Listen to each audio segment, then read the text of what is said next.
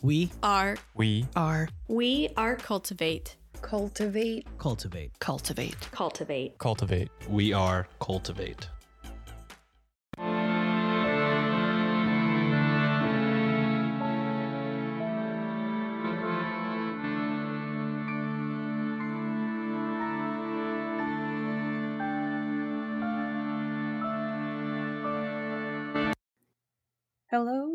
Welcome to a special minisode of Ye Olde Crime, the show where Maddie and I discuss the funny, strange, and obscure crimes of yesteryear every Wednesday. This special bi-weekly segment is called Can You Crack the Cramp Word, which is slang for a difficult or obscure term, which I thought was very fitting. And joining me today is Kris from the Does This Happen to You podcast and before we begin, I'd like to give her the opportunity to tell us a little more about herself and her show before we get started. Hey, Lindsay, thanks so much for having me.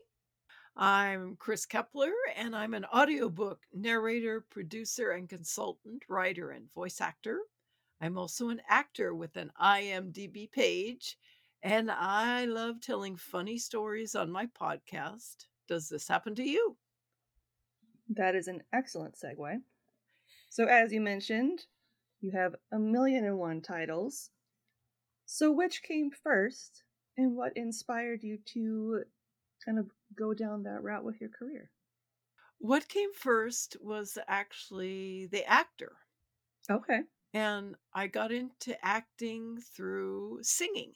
Because that's the first thing I actually got started with as far as creative arts was singing. I started singing in choir in junior high. And I sang in choir all the way up through junior college.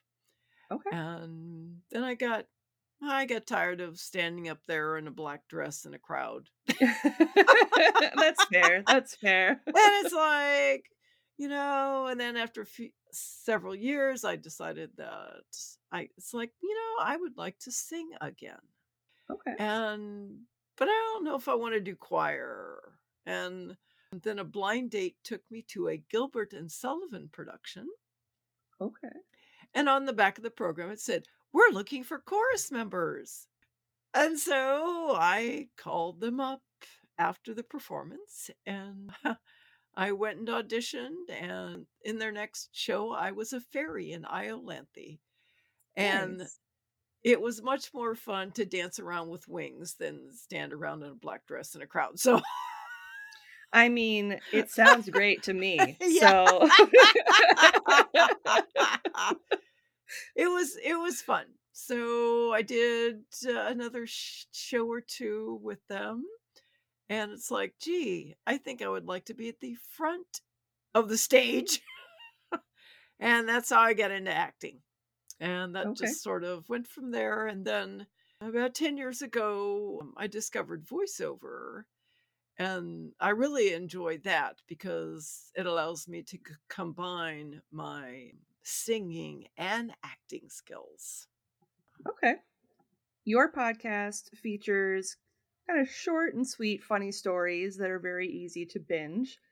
How do you find the stories that you share on your show? You know, uh, right now I use mostly medium.com. It's a large blogging publication platform. And I collaborate with writers there. I find these just wonderful stories. And most of the times the writers aren't authors. So they're, you know, their stories are never going to be turned into an audiobook. But I think they're such wonderful stories that they should be heard by people, not Mhm. just read. So, yeah, uh, I have collaborated with a few authors who wanted to get their, you know, a portion of their work out there. Mm-hmm. Maybe they weren't ready for an audiobook yet, but as a part of uh, their promo, Sure. I narrated a short short portion of their book so they could uh, another way to promote their book. Yeah. Staying with the audiobook vein of thought, what Yes. advice would you give to someone who is interested in getting started as an audiobook narrator? Think about I mean, it's a lot of you know, you may enjoy reading out loud to your child or your friend's child, but doing that for 10 minutes is not the same as standing in front of a mic for three to four hours I can and imagine, bringing all those characters and the narration to life. So you're expect you're gonna ha- you're gonna need training.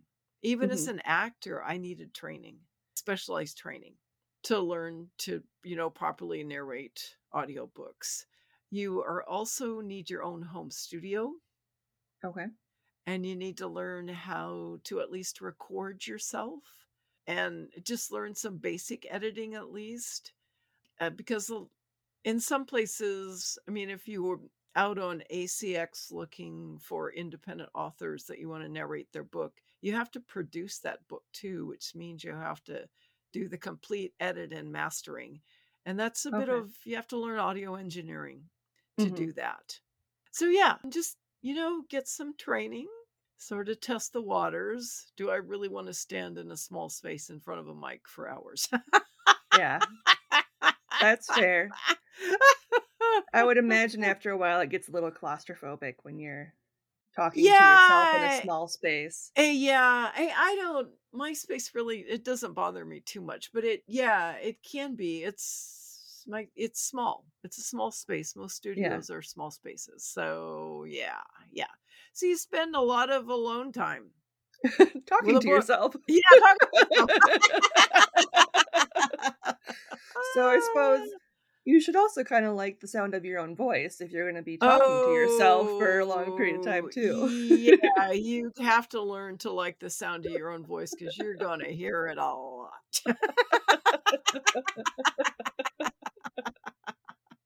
Ah, So yeah. I kind of forgot to ask, what inspired you to create your podcast? I mean, I mentioned the stories that you pick for it, but what inspired you to actually start it? It was I actually wrote a one woman show that I performed several times. It was called Does This Happen to You at the Gym? Okay. And I loved doing that. And I just love telling funny stories about mundane things. I mean, because Mhm. this was, you know, weird things that happen while sitting in the steam room at, you know, the jam like, so, and then I think someone mentioned podcasting, and it's, and because I'm a voice actor, hmm it's it's a natural segue hmm that you know i have all the equipment. And so i thought well i first thought about performing my own stuff but it's like i just couldn't write enough for a weekly Yeah. episode it just you know it was too much.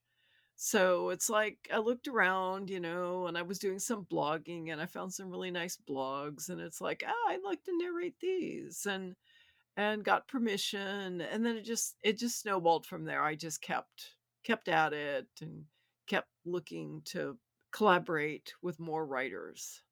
I listened to your most recent one today in the car, the one about now I'm blanking on what it's called, but it's the furniture store for parents. oh yes ruined goods Ruined goods.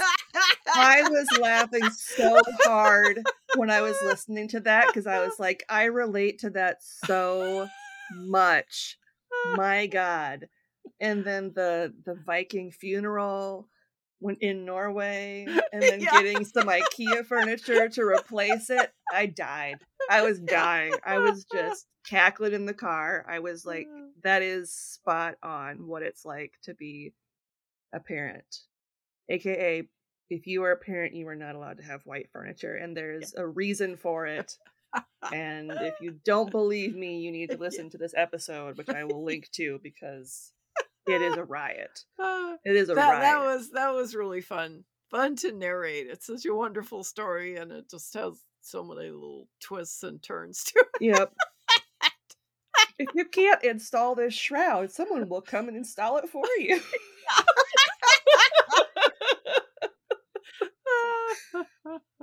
yeah You you wouldn't think you could eat spaghetti and meatballs on the top of a jungle gym, but you'd be surprised what you could do. Ah, Oh yeah. god, that one was good. That one Yeah. was good.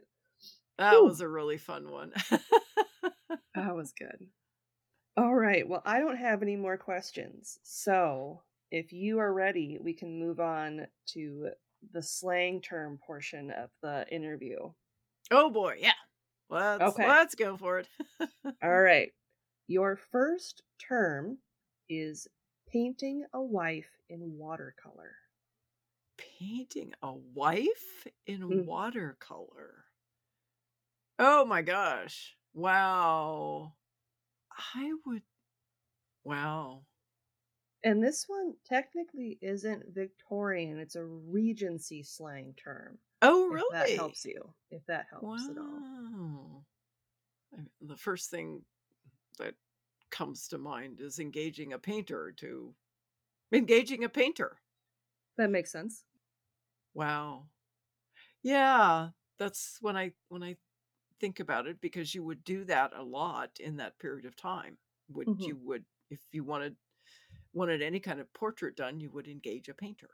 hmm So, painting a wife in watercolor is Regency slang for infidelity. Because Whoa. an affair, like watercolor paint and unlike marriage, was easily dissolved. Oh, interesting. I thought that one was hysterical. Wow, that's fascinating. wow. I was like, okay, that's that's Oh, yeah. Wow. Yeah. wow.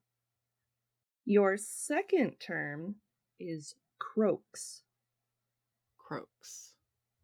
C R O A K S. Croaks. Yeah, like frog. A frog croaks. Yep, like a frog croak. Yep. Oh boy. Oh my gosh. I mean, uh, the the modern term is die. It's kind of along that vein. Yeah. Oh, it is. Oh, okay. So the modern term derives from fall, tumble.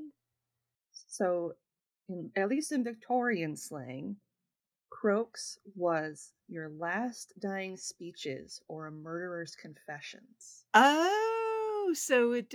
Oh, wow. So it it it yeah. So it's very related to the modern term. Yeah. Yeah. Yeah. So literally the last the last thing you yeah, say, like your dying thing you confession. say, yeah. And so, yeah, we just shortened it to die. Yep, exactly.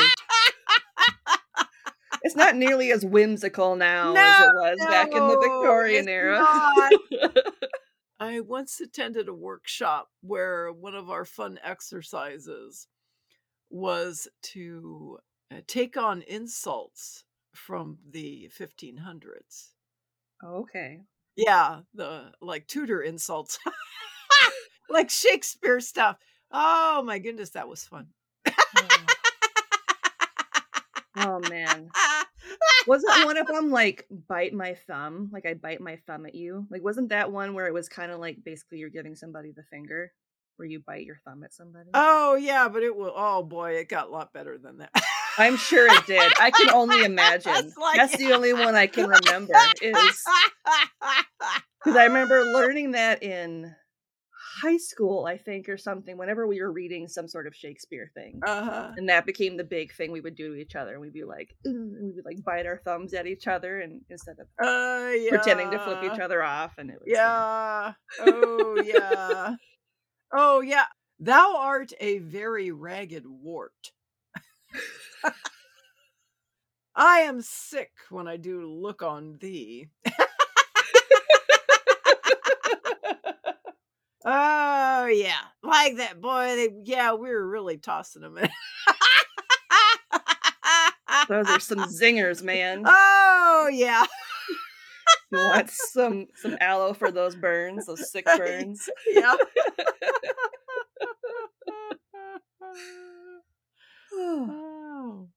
Well. I would like to thank Kris for joining me today for Can You Crack the Cramp Word? And before we go, can you tell our listeners where they can find you on social media and when new episodes of your podcast come out? New episodes of my podcast come out weekly on Sunday afternoons, and then they are uploaded to my YouTube channel on Mondays. Okay. Can always check there, and you can find me on Twitter at Kris Narrates. That's Kris with a K, and on LinkedIn and on Instagram, Kris Keppeler. That's K E P P E L E R. It's very German. So. And on that note, as always, I'm Lindsay, and I'll see you next time with another tale as old as crime.